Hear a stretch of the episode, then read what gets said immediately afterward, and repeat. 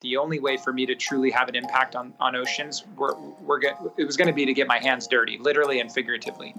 And and that's when when united by blue started to come into play which was the mindset that hey i want to i want to create a i want to create a brand with a purpose and a mission to physically do something about this issue. Not not hire a nonprofit to do it for us but but do it ourselves.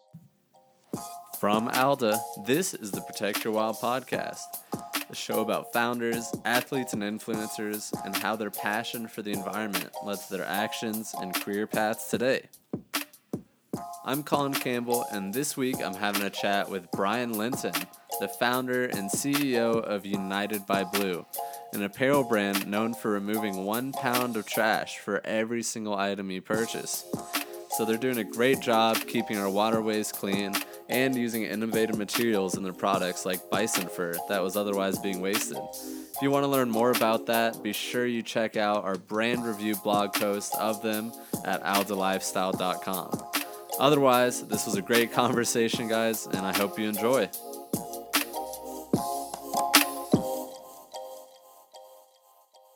Thanks for joining me today, man. I really appreciate it. And uh, I've had my eye on your brand for a while, and obviously love the mission, love the focus on picking up trash and, and all the attention to detail put into the materials and everything. So thanks. Yeah. Thanks. Thanks for that. And thanks for having me.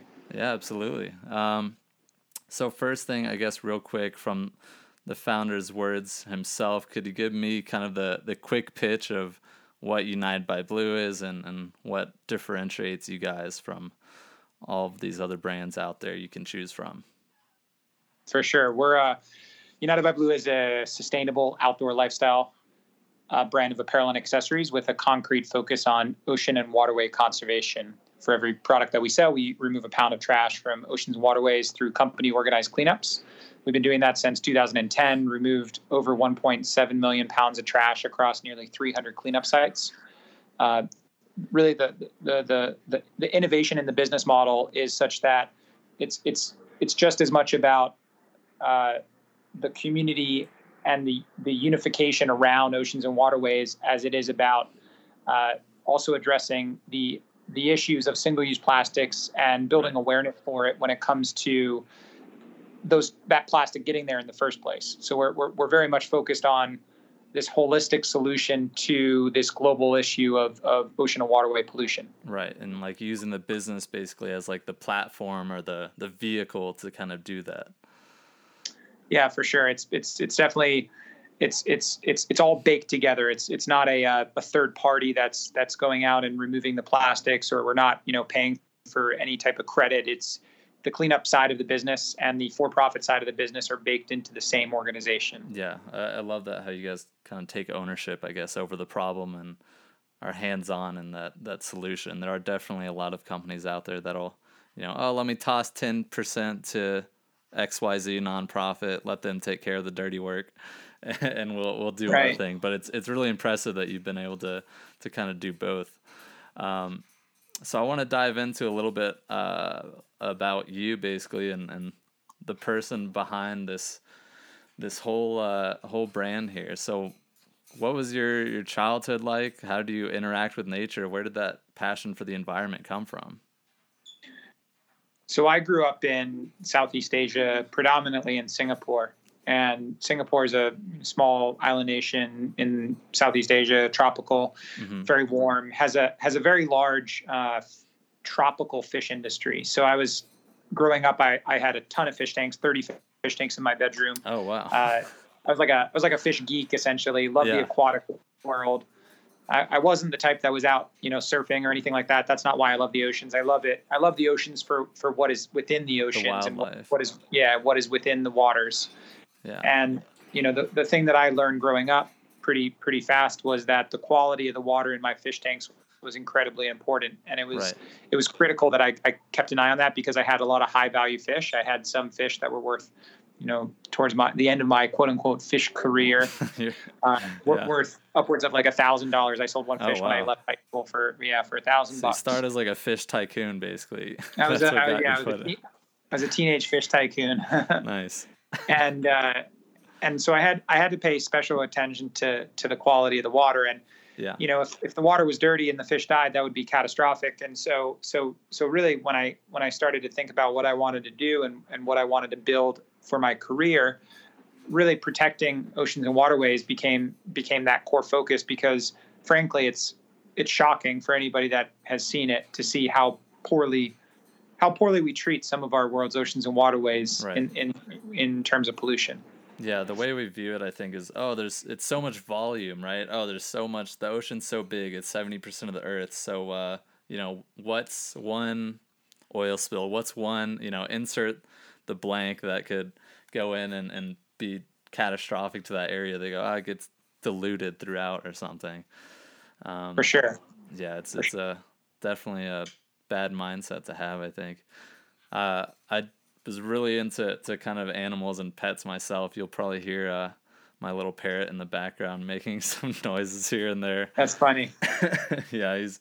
I work remote, so he's kind of like my little buddy. But uh, nice yeah, so um, uh, Singapore is pretty western. Is that right? Did that kind of- western yeah, like it's it's in Southeast Asia, but uh, culturally, in a sense, Oh yeah, it is. I mean, it's it's it's it's it's entirely well. It's it's inter. I would say it's very international. It's it's okay. um actually less less less Western, more European. If if you're gonna Gotcha. uh, splice and dice it, but but really, Yeah. I mean, it's it's it's it's a melting pot. It's multicultural. It's got four national language, four or five national languages. Um, it's it's it's incredibly diverse. Okay. So what what ultimately kind of brought you back to America then? Uh, I mean, ultimately, my my family's from from here, and Mhm. I, I I eventually finished up my college education in Philadelphia, and my wife is from the area, so so that's that's what brought me here, and then kept me here. Makes sense. Yeah, and and you guys with United by Blue are still based out of Philadelphia today, correct?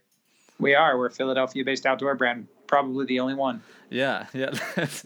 Being in Colorado now, that's one of the, the things I, I found pretty interesting is a northeastern uh, brand with such a focus on like outdoor gear that I had imagined is being consumed mostly by like the mountain states. Is that Sure. kind of like your bigger demographic, like Oregon, Colorado, Utah kind of thing? Yeah, I mean, de- def- definitely California, the West Coast, yeah. Rocky Rocky Mountain region, PNW.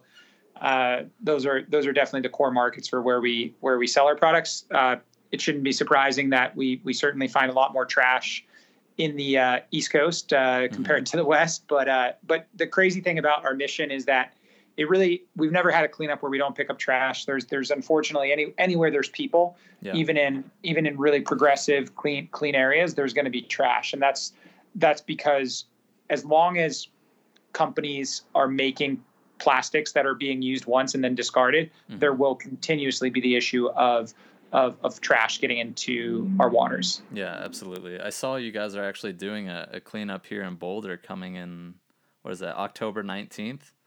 So I'll, I'll definitely uh, be there for that. But um, yeah, that's going to be a good one. I think we're going to have a big. Uh, it's going to be with one of our retailers, and then we're going to have Yeah. a big uh, like warehouse sale with it as well. Which is, you know, it's really important for us to like meld the conservation side and the business side, so people can understand that you know there, it is possible for a business to have both profits and good happen at the same time, and Right. and, and by doing it that way, we're not dependent upon you know any external source other than our customers. Yeah, absolutely. And uh, yeah, to your to your point on on uh, much more progressive place like like Boulder, for example, there is definitely less trash. I've noticed. I'm from Gainesville, Florida, originally myself, which is full, Gotcha. full of creeks. Um, we did a lot of. I, I started an environmental organization in college, and we did a bunch of cleanups and stuff like that with students because it's you know it's the best way to I think make an immediate impact and have people see the problem like right there, but also uh, when you come at the end of the day with and and are weighing your trash bags, it'll Right. it usually blows people away the the amount of poundage, I guess, if you will, that that gets pulled out of the creeks and stuff. Um, It does. definitely, I'm I'm really curious to kind of see uh, what happens here in Boulder. I I I agree. It's it's get, going to a cleanup in your backyard is is is oftentimes one of the things that a lot of people in the communities that we've worked in. It's the most surprising thing for people that live like a mile or two miles or even ten miles away. They're like, holy holy crap! I didn't realize there was so much stuff in in, in, my backyard. Mm-hmm. Was that was that as much of a problem in Singapore? I hear it's like very clean is another is another kind of thing that gets around about it. Yeah, Singapore has an interesting sort of disparity between between the land and the waters, and this is probably also what drove drove a lot of my inspiration for United by Blue. Mm-hmm. There is it, Singapore is one of the most clean, if not the cleanest, countries in the world in terms of in terms of the land, in terms of you know the culture is just just you know spitting is illegal. Uh, right. Chewing gum is illegal, so like there's there's a there's a great sense of value of, of cleanliness. Um, but the the waters that surround Singapore are by no means clean.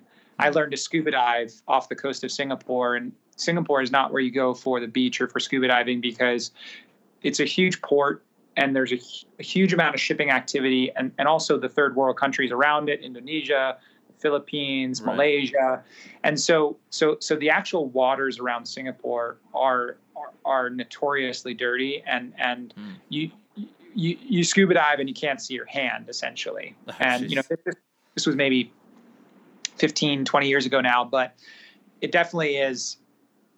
It's it, it, it's sort of an example of the world as a whole. It's it, mm-hmm. if we if we only care about the terrestrial areas of the planet where we live because we're terrestrial beings, the the waters also need equal care. And it's there's a lot of you know there's a lot of things that you know I can reference everything from the fact that we're doing a lot better as a human as a human species protecting the land with you know national parks and protected areas and different things like that but we're doing a horrendous job historically on applying that same principle to the oceans. Right because it's kind of like whose job is this right? Uh, there's yeah. there's a lot yeah. of probably like you know hands in the air oh well that's that's not our job really. Everybody everybody's using the ocean so why should we have to do something about it? Yeah. Well and also like you know the the fact that the, the oceans and waterways and, and water as, as as an element unites everything unites all life on the planet unites and it unites in the sense that like that water that flew through you know the delaware river out out here in philadelphia is is is it's our issue when it's flowing through the through the delaware and passing philadelphia but then it gets to cape may and it's flowing by, by that town. And then it gets into into the atlantic and before you know it it's in europe somewhere the caribbean. Right. um, so like so so it's a shared resource that that it, really the, the world as a whole has just like climate change. And that's why plastic pollution is becoming such a hot topic right now and, and, and many indications are showing that people are actually talking about it and caring about it more than even climate change because it's something tangible and physical. Right. but but it's it's it's the same thing. It's like climate change impacts everybody no matter where you live. Even if you live on you know an island in the maldives and you're going to have rising sea levels impact you was that your fault? Did you did, did you burn those fossil fuels to make those sea levels rise? No but it's a global issue. It's the same thing with plastics. Yeah absolutely. And that's that is a great point about that the the visual of it like there's kind of it's easy to make like a sexy story or not like sexy but discuss whatever a story right about something you can physically see and you can you know share images on Instagram about the the Pacific garbage patch or you know the the beaches in in India or where, wherever. Um, but it's not quite as appealing to throw up the graphs of climate change and be like, hey guys, so this is what's happening and uh, you know. Right. Yeah. Or here here here here's like the C, here's the you know here's the ozone and co2 levels and the light right. refraction and that's so it's like whereas like hey this is plastic this is shit in the water we gotta we gotta stop it from happening. Right exactly. Yeah people i think tap out quick of the climate change talks because it, it can get nerdy real nerdy real quick. Um, but yeah hopefully i mean there will be some way to to change the like culture around that but it's definitely encouraging to see all the the hype around um, reducing plastic pollution these days. That's definitely a uh, hopefully in kind of my generation will be one of the biggest like turnarounds is just cutting plastic out of just about everything that we can. I think i i think we're on the right track. I think there's you know when i started 10 years ago in 2010 uh, and, and I started my original brand in 2006 that was also focused on ocean and waterway conservation. And, and so like the, the cultural shift that's happened is, is phenomenal. Like I, I often have to sort of like it's it's it's interesting to hindsight from being in the position that I've been in in mm-hmm. this industry for so long, and the funny thing is is that really in the last two years alone, really the last year, the 12 months period, has been the most fundamental cultural shift that I've ever seen um, for this issue and, and for anything in general on the environmental side of things, right? Like yeah. from an environmental perspective, you know, there's been a lot of activity in the last 20 years, but there's never been this fundamental shift that we've seen with plastics and the perception of it. And I look at it and I think it's going in the direction of of, of almost like cigarettes and like tobacco. Right. You know, right. not that that those activities and, and, that product still exist and i expect plastics to still exist in 10 20 years sure. and, and in, in some capacities being used that are going to be polluting the polluting the environment but it's going to be it's going to be a totally different cultural mentality on it when it comes to carrying around a plastic bottle similar to what carrying around a cigarette is it's yeah. it's not necessarily illegal it's not it's not it's not necessarily makes you a bad person it right. makes but it just it's it's it's got it's a, little, little bit of a faux upon. Yeah. it's a faux pas right, right it's like right, it's like oh he's a he's a smoker oh he's a plastic bottle drinker you yeah. know like, yeah there you go yeah it's uh that that was one of those big things where my, my parents will ask me now and then because they were both smokers when they were young. Like I, I yeah. make fun of my mom for smoking in high school. She was like, "Yeah, I smoked in the bathrooms and whatever," and uh, and I couldn't even imagine. Like I could count, you know, on one hand the amount of people I know that smoke tobacco these days. Um, yeah, exact exactly, and and and it's like the same thing. Our kids are going to be like, yo, dad, you actually like used a plastic water bottle. Right, yeah, you moron. What's yeah. your problem? yeah. Yeah. Yeah. I have, I have this one buddy um, who uh, I lived with in college that was infamous for plastic bottle use. He'd bring in, you know, in both arms be carrying this like what are they like a 20 pound thing of like a 24 pack of water bottles or something about just about every week he'd come in with that just slide it under his bed and then we'd have all around our apartment, plastic bottles just sitting there, like half drank in, half full. Oh man, it it uh, gave me a lot of anxiety because I couldn't I couldn't figure out how to how to change them without being a jerk, you know. Yeah, for um, sure. But yeah, so that that kind of brings me to the the materials that you guys use. Um, obviously, like bison is uh, one of the biggest, kind of most interesting things that uh, are incorporated into so many of your products. And um, that was I, I, think i actually did come across you first at the outdoor retailer uh, winter show when i first went like a year and a half ago. Um, but i was just wondering if you could could speak a little bit to the like why using bison? Like where where kind of did that come from? It seems kind of random because i never see it around anywhere else you know, it was about five years ago. I was we had just started making some merino wool socks, and they they did quite well. Um, they they were a product that sort of took off right away for us, and it was very intriguing to me. It was it was the first time I was using wool, and I started just thinking about really what what the sustainability aspect of using this material was in the context of being united by blue. Yeah. And it's not that it's not that wool is a bad is a bad thing to use. In fact, we, we, we definitely use it and we blend it into into a lot of our products because it is a great natural fiber. But I, I didn't feel like we were doing anything necessarily uh, pushing the bar forward when it came to sustainability and being a leader in that in that in, in the material side of sustainability. So right.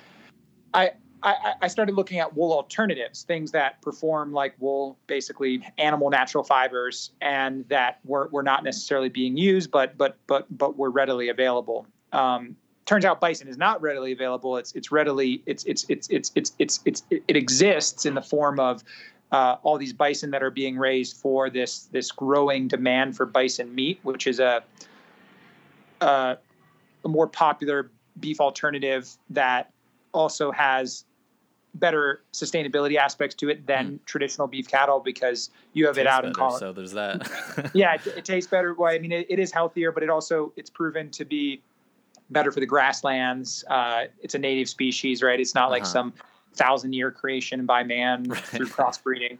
It's right. it's truly it's truly like a wild thing. Yeah, and um and it's also uh it, it, it's just generally less. It creates less emissions. It's it's it's it's not by any means a perfect uh, a perfect food. No no animal protein tr- is in that sense, but it, the, the, the good news is is that the growth of the bison meat in, or the yeah the growth the growth of the bison meat industry is displacing some of the more traditional more harmful meat industries and it's also creating a byproduct of of this fiber which is not being utilized to to its fullest advantage in many instances it's, it's completely discarded um, it's burnt it's burned off in the tanning process for the hides or it's simply the hides are thrown away um, so we inserted ourselves into the supply chain to shear to shear bison um, predominantly uh, shearing the hides after after the meat is processed, but mm-hmm. also shearing in, in some instances live bison during uh, their annual checks. And the, the amazing thing about that is that this is a this is a beautiful natural fiber that was created by nature, and um, and and and and there's 600,000 bison that are raised on on on these ranches for for the meat, and and it's being totally underutilized. Yeah. Um, so we, we believe that sustainability is is not a status quo. It's not it's not one level. It's always an advancing evolution of what sustainable should should be. So by by utilizing bison fiber, we're really utilizing a material that that that that now means that we you know can utilize less synthetics, less other natural fibers that are being grown specifically for it. And what we found out was that bison fiber is is is truly a miracle fiber in the sense that it's designed again by, by nature to keep right. a bison uh, you know alive in negative 40 degrees in, in a yellowstone winter but also their their natural habitat goes down all the way to Mexico and and you know to be able to survive uh, you know a, a Texan summer and so so it's because it's it's, it's temperature regulating. Um, it's it's incredibly warm. It, it stays warm when wet. Um, if you ever see a picture of a bison in the wintertime, snow can like sit on top of a bison, and it's and it's you know it's basically insulated by the bison fiber. Mm-hmm. And so the first product that we made was a sock. Um, we've also invented uh, bison shield insulation, which is a proprietary insulation that we've created from bison fiber that is in our outerwear and in right. blankets. Um, so it's a really it's a really neat material. It's it's our way of being different and having a sustainable down alternative. So we're not use, utilizing duck or goose down, which is controversial in many ways, mm-hmm. and and we're also contributing to. Uh, U- utilizing materials that would otherwise be waste. Right, finding that gap in the supply chain is the the coolest thing, and I think that'll definitely be, uh, or or we'll be seeing like more and more of that over the the coming years. That efficiency game. A big part of sustainability, I think, is efficiency, right? Reducing the waste of, you know, things that are already there, finding uses for things that are already there, finding a second life, right, for things that are already there. Um, yeah. That's exact, exactly true. I mean, we, yeah, we can't, the single use aspect of our culture, both in terms of plastic and everything else is, mm-hmm. is, is, is what we have to change. Yeah, hundred percent. I, so when I saw you guys, uh, of course using the bison stuff, doing some of the research, I just said, let me let me like Google some shit about bison real quick, um, and it it blew me away that they can swim. They're like two thousand pound animals wearing a fur coat that can somehow swim with with hooves. Like that, uh, I don't know. To me, it, it just blew me away. I don't know. It's very yeah, weird. They're, they're pretty they're pretty badass. I've spent some yeah spent some time in, the, in some fields with some bison, and I mean they're, they're they're totally different than any other livestock. It's it's it's uh it's amazing. It's ama- it's an amazing animal that you know we almost wiped out as as a human. Right. Uh, 800 there was like 800 left they say um, in in in the late 1800s and it's largely because of of of of, of the the ranching industry and and the use of them for meat which has actually brought their population back um, there's yeah. pockets of wild bison still as well, which which are pretty amazing to see. Yeah, it's that that weird thing with a lot of these um, more rare animals, I guess, where if you can attach or attribute some sort of fiscal value to it, now there's yeah. a reason to invest in their survival. It's such a weird, it's such a uniquely human like problem. I think I think capitalism is is is, is a like it, capitalism got us into most of our environmental issues and, and societal issues. Right. And I and I and I truly believe that capitalism is the answer to a lot of those as well. Yeah. Um, and that's you know you, you have things like you know I mean, there, there, there's obviously controversy and a lot of issues with any of this, but you know, anything from ecotourism and like the idea of like you know the African savannas and like safariing and like you know all of that. I mean, there's so much value for for for for in a capitalistic sense mm-hmm. for for for preserving those areas that that now it's created created an industry around it and therefore preserve the the animals. Right. Yeah, and you get into obviously the the hierarchy of needs with the local people in a lot of these places where ecotourism is so prominent. If they're not like taken care of in one sense or another economically, um, they're not so concerned about you know conservation like okay if there's no value in this forest for ecotourism guess what we're to slash it down and we're to plant in insert the crop that, that works in that area um, so yeah obviously the fulfilling the economic needs of those areas is huge and it's definitely good to see the popularity of that kind of thing going up agreed um, so what has been uh, your biggest challenge? Well, actually, first, I'm kind of curious to, to talk a little bit about uh, your business venture that you started prior to United by Blue, um, because it, I didn't know that that uh, happened first of all, and, and how did that kind of experience then influence your your next project uh, when you started United by Blue? The the first the first project. Right. Yeah. You said in I think 2006 yeah. or something you started or six years prior, something like that. You started another different company.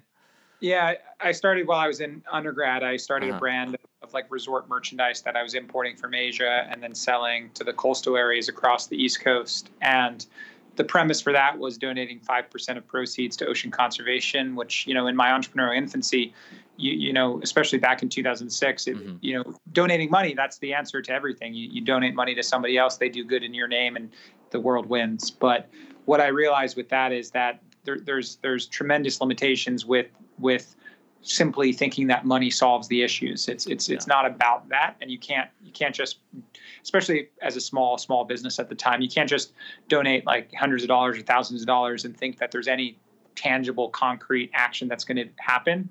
So, I I really I learned I learned a lot with that brand, and this was when I was you know still in school. Mm-hmm. And by the time I graduated in 2008 and started to think about what I wanted to do long term, I realized that the only way for me to truly have an impact on, on oceans were, were it was going to be to get my hands dirty, literally and figuratively.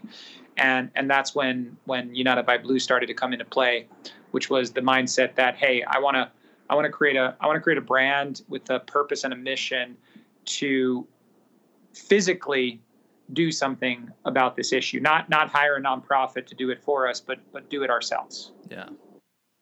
Yeah, and uh, was there were there any challenges starting uh, United by Blue in 2010? Because that was like on the heels of, of course, the recession and everything like that.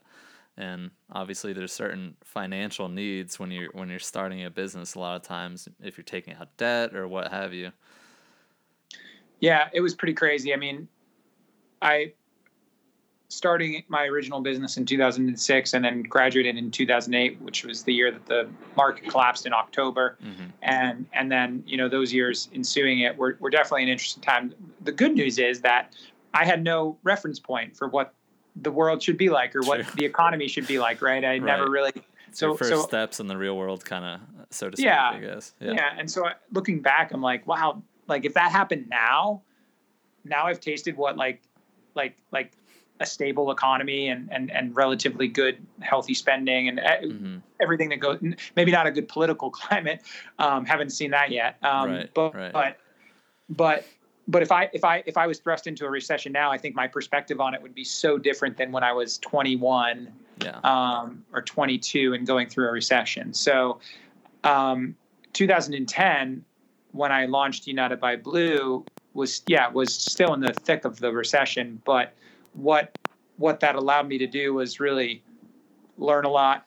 It allowed me to to get my to get my feet grounded, um, and then really grow out of that recession. I think it was mm-hmm. I wouldn't have had it any other way in terms of like starting at a time period where where things were so so tough that really the upside was such that you know you grind it out, you you, you create those relationships with your customers and then the long-term payoff comes comes over time we're not an overnight success by any means we're right you know, it's almost 10 years in the making and, and we're still, you know, in my opinion, still got a obviously a lot of work to do, both on the business side as well as the environmental side. So um, it's it's a slog.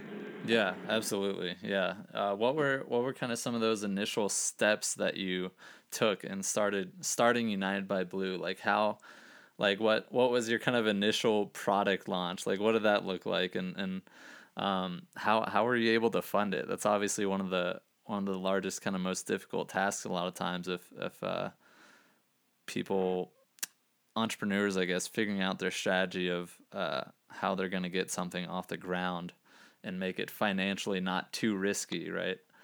Sure. It was it was really just four graphic t-shirts the the first year may of 2010 and the the funding for united by blue was was fortunately the the, the previous brand that i had started so gotcha the, it's all the same sort of continuation is, is from from from my perspective but right. there is like a, a, you know a time period where this this previous brand was being run was generating revenue generating profits those profits were being then invested into united by blue as as hmm. startup mm. capital in essence okay. and um, for the first few years that's how united by blue was funded okay interesting yeah, and four graphic tees, and look where you've come now. I, you guys, compared to a lot of the other sustainability brands, like your product offering or the the breadth of it, right, from your outerwear to uh, a lot of the footwear that you guys have and stuff is is pretty impressive. Thank you. Yeah, so that I wanted to get into talking a little bit about the uh, new shoes that you did the Kickstarter on, the Eco Chukka. Yeah. So I, I guess tell me a little bit first off of like, you know, the materials. Obviously, the goal is to kind of make the most sustainable shoe that you can. So, how did you you approach that, and what's like? Give me the pitch on the product, I guess. Sure. So, so I mean, th- this this Eco Chukka, the Jasper Wool Eco Chukka, really ties uh, right back to our bison story as well because it's insulated with the bison shield insulation. So we were we've been we've been using this insulation for several years, and uh, this company Sole, which is known for their footbeds um, and their insoles, came to us and basically said they're working on this project that is is gonna basically try to they're trying to make the most sustainable footwear out there. Mm-hmm. We're like, awesome. That is like that is exactly the mindset that we take about the categories that we go into. Let's partner on this. And yeah. so we basically we basically worked with them to, to to come out with this shoe that that through and through everything from the the the outer merino wool fabric to the insulated bison bison shield on the inside to the recycled wine cork footbeds. Um, I'm all to, about the wine to, cork. Yeah. Yeah, the wine corks are pretty cool, and and so we, we we created this this this product that we re, we truly can stand behind and say this is the most sustainable footwear on the market and we took it to Kickstarter in April, and and uh, you know in the first in the 30 days that that it was up, did over five hundred thousand dollars in in a pledges, which was a, a pretty good indication that it's a you know it's a it's a it's a good product. Yeah, got some quick traction there. Yeah. Yeah, there's been a, I've of course keep my kind of eye out for for these products and the, specifically in the the footwear. There's been like an explosion in the past you know two three years and, and sustainable footwear between Allbirds blowing up obviously yep. and um, we did an interview with another company um, Saola shoes I think uh, Guy in France. He's a nice dude, but um, I, I just love, I guess, the fact that these these kind of lesser known brands compared to your Adidas and your Nike have taken it upon themselves to be the leaders in the innovation in this stuff. Um, totally. Yeah, it's pretty kick ass, and uh, I see like the attempts, I guess, that are being made by you know Adidas. I believe has some kind of shoe out there as well, um, and it doesn't seem to me at least to stack up to to like things that you guys are putting out. It's it's pretty impressive and I love seeing, you know, not that you're little guys, but compared to Nike or the you uh-huh. know, the shoe brands that are kind of the incumbents, um, I, I love the headway that you're making in this industry. I appreciate that. Um so to to kind of uh let me get a sip of water. um so to, to kind of break these conversations up a little bit, I, I like to do um, a, a little segment, if you will, in between. So I got some rapid fire, kind of random, some not so random questions for you here, if you don't mind. Um, Go for it. So first one I got. What's a, uh, one personal achievement that you're most proud of? When we hit a million pounds of trash removed, that that was that was a personal and professional achievement that that was definitely monumental for me. Oh, that's awesome. Yeah, that's and now you're at 1.7. You said right? Yeah, about 1.7. We'll hit so, we'll hit two probably in the next couple months. Hell yeah, that's that's great. that's that's a yeah. lot of trash. Damn. A lot of trash. Um, would you rather sleep in a tent or in an RV? Tent. Tent. Yeah, I'm right there with you. I look at those. I, I feel like RVs are kind of for the um, the baby boomer gener- generation, maybe. for sure. I'm, yeah. I'm a tent guy. Yeah. Um, who do you think would win in a fight, Lance Armstrong or Neil Armstrong in his prime? you know, I, it's got to probably be Lance because he's he's he was juicing at his prime. So yeah, that's a good point. He had some performance enhancing drugs there. Yeah, yeah. I was thinking, well, maybe Neil's got the brains on him, right? Maybe uh, maybe he could think of some sort of strategy or something to to beat the physical dominance of Lance, but who knows? That's true. If there was if there was like if there was apparatuses and tools and like technology involved, maybe yeah. But right, right, yeah. If they got some kind of MacGyver situation, it's like all right, you get duct tape, three arrows, and a stick, and you have to fight. right. Um. So, uh, what is your personal favorite United by Blue product? Oh, personal favorite. Oh man, I like a lot of them. Um, you know, I wore the Bison puffer jacket all last winter. Oh, yeah. uh, great, great sort of relatively lightweight puffer jacket that that has the Bison Shield insulation, uh, sustainability through and through from the recycled polyester outer and the Solapel um, DWR, which is like a PVC free uh, Water waterproofing. Yeah. yeah. exactly. So yeah, to, to, totally the bison puffer jacket. So bison puffer. So yeah, people check that out as well. Um, what is uh, one environmental threat that you think is going to get a lot more attention in the the next couple years? That's not already like plastered on the map. Well, Plastic. Uh, yeah. No, no. I was going to say that's not plastic. So oh, that's not plastic, that. basically. Yeah. yeah. I, I, I mean, I, I think the thing, I think the thing that definitely is already getting some traction, but but probably isn't nearly getting the amount of traction that it should is is carbon. Mm-hmm. Um, it's it's uh, you know, going companies reducing their carbon output, um, their carbon emissions is going to be incredibly important. We we have to as a as a species put less carbon into the atmosphere. So I'd, I'd like to see what's happened with plastics, single-use plastics, also happen with carbon. It's just going right. to be a matter of, you know, what is that, what is that emblem for it? With with plastics, it's been, you know, sea life eating straws and bags and things yeah. like that, and that's that's motivated the base. Um, what's gonna what's gonna make people care about this this this invisible gas in the air? Yeah, I wonder if tying or, or we talked about the visuals that you have with the plastic of tying you know the carbon stuff to the all the extreme weather we've been seeing. Maybe yeah. maybe that'll be uh it's tough to because because like climate change and like weather and like you know everything like that is so much more political than plastic getting into the ocean. Yeah, you know it's kind of weird. Uh, it's I find that so strange because they both kind of have business implications in a lot of ways. Um, except carbon, of course, tying to fossil fuels, which have, I'm exactly. sure, a much bigger pull. And well, it's the same industry, to be honest. I mean, right, fossil yeah, fuel, fossil fuels, and plastics are the same industry, and carbon. So it's like it, it's all, it's all, it's, it's you know, it, it's all back to the damn oil that right. we can't, that we're addicted to. So, so, but but there's something about the physicality of trash and plastics in oceans and waterways that has just broken broken through the the noise mm-hmm. versus versus emissions and climate change and weather patterns which you know you have a really cold winter storm and and a you know a politician will like tweet oh so much for global warming. And it's like that's not how it works you know? You see one clean you see one clean beach and it's like you don't say oh so much for the plastic pollution issue. Right exactly. Yeah a bunch of morons. Um, yeah yeah, that have you seen? There's a, a Facebook thing I actually saw just posted today. Um, of the term freedom fuel being used to try to rebrand fossil fuels.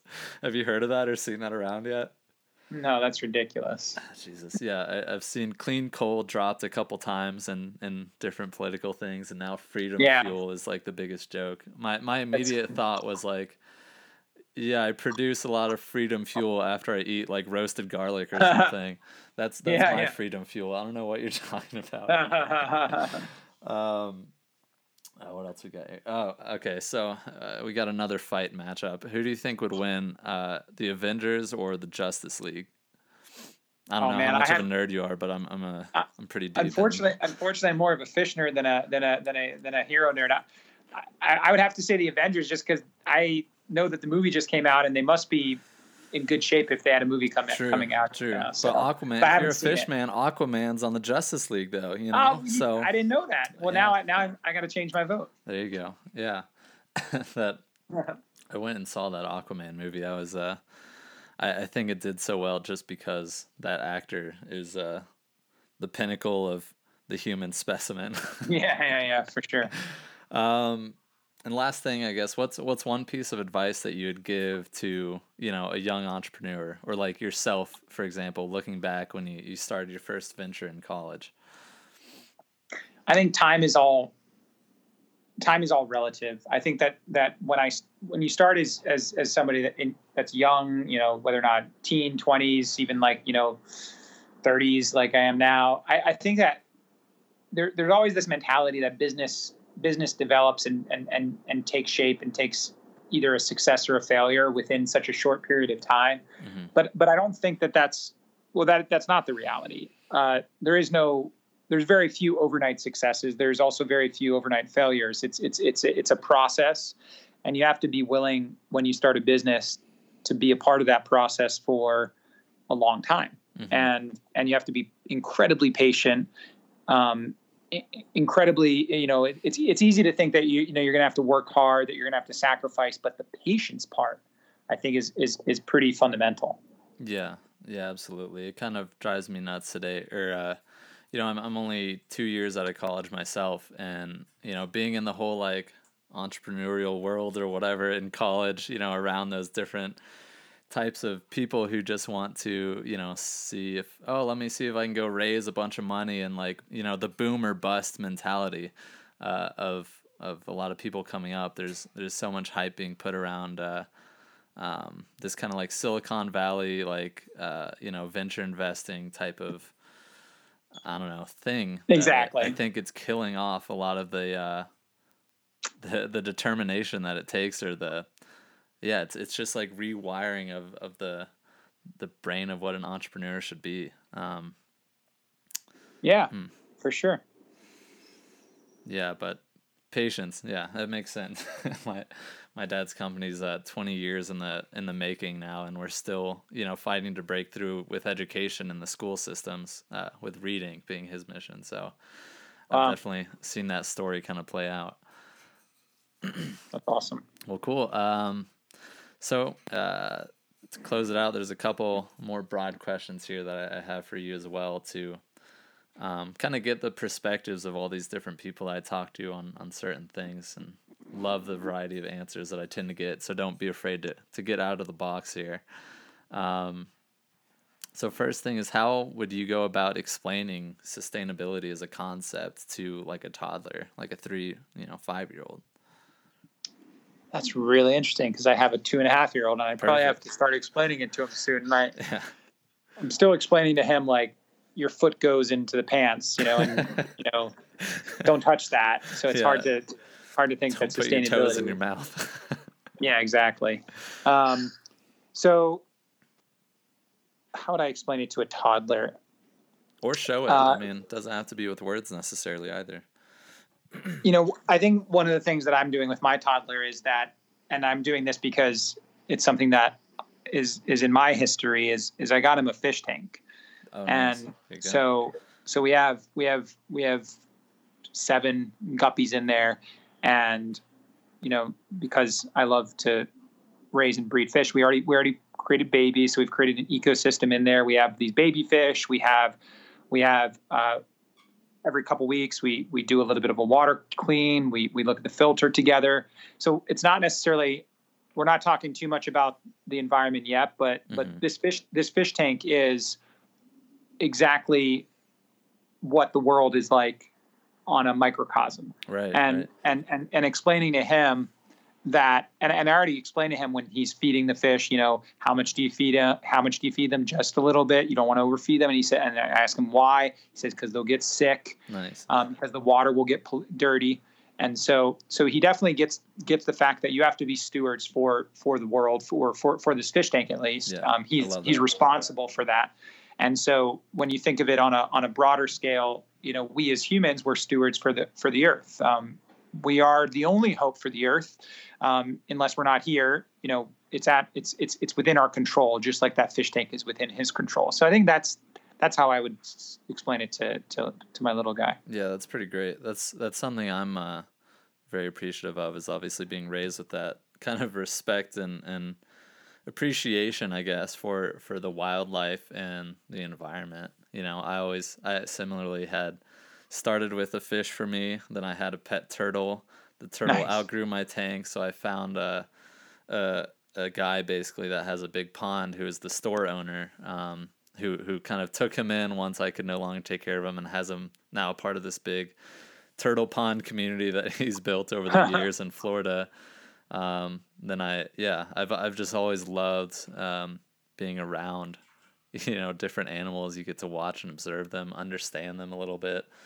Um, yeah, so that's that's a, a great answer, and I think something hopefully that people will take heed of and maybe try implementing with their own kids. um, so what's uh, what's one like sustainability tip you got that you'd like to share with people who might not be, you know, so inclined to protect the environment, if you will?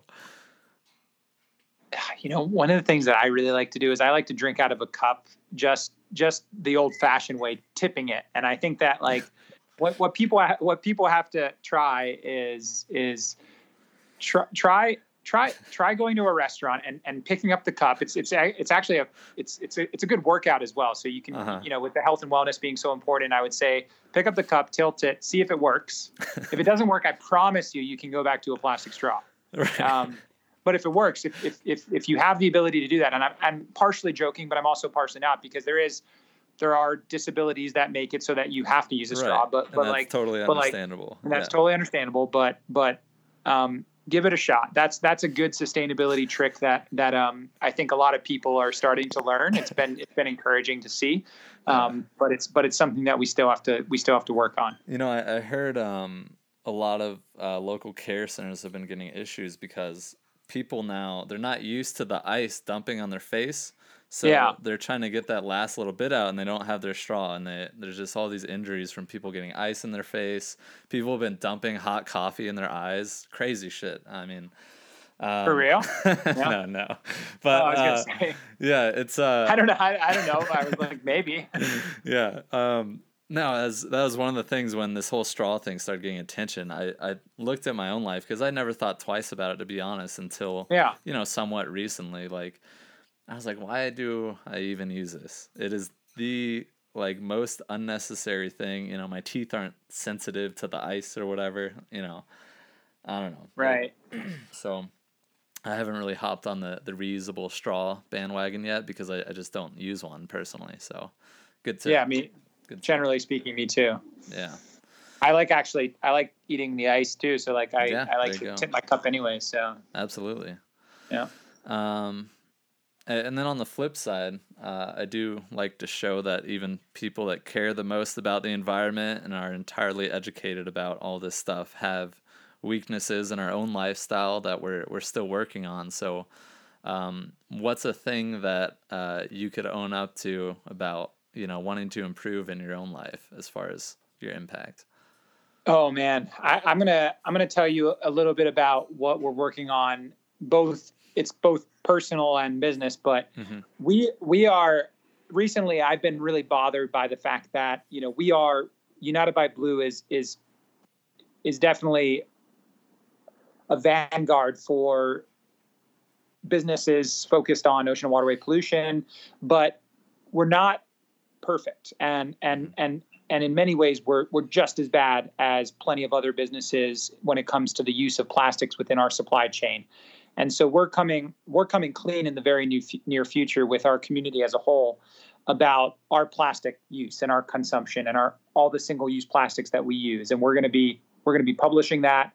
We're going to be tracking it. We're going to be nice. we're going to be we're going to be we're going to be basically basically being like, like which is which is again not not not to be not not to mince words here but we are addicted to plastic. Yeah. And and and we believe that it is an addiction um, that that needs to be broken. So i'm addicted to plastics. I mean i'm not you know i'm not plastic free at, at home. I i have plenty of things that are single use plastics that are going in the recycling bin. And as we know recycling is really not the end all be all solution. Mm-hmm. so so so i want to be an example you know if i'm a leader of an organization that cares this much and i'm also faced with these issues um, that's how prevalent they are and that's that's how that's how hard we have to work on this. So yeah. coming coming clean telling people about that and making sure that we're we're holding ourselves accountable as well.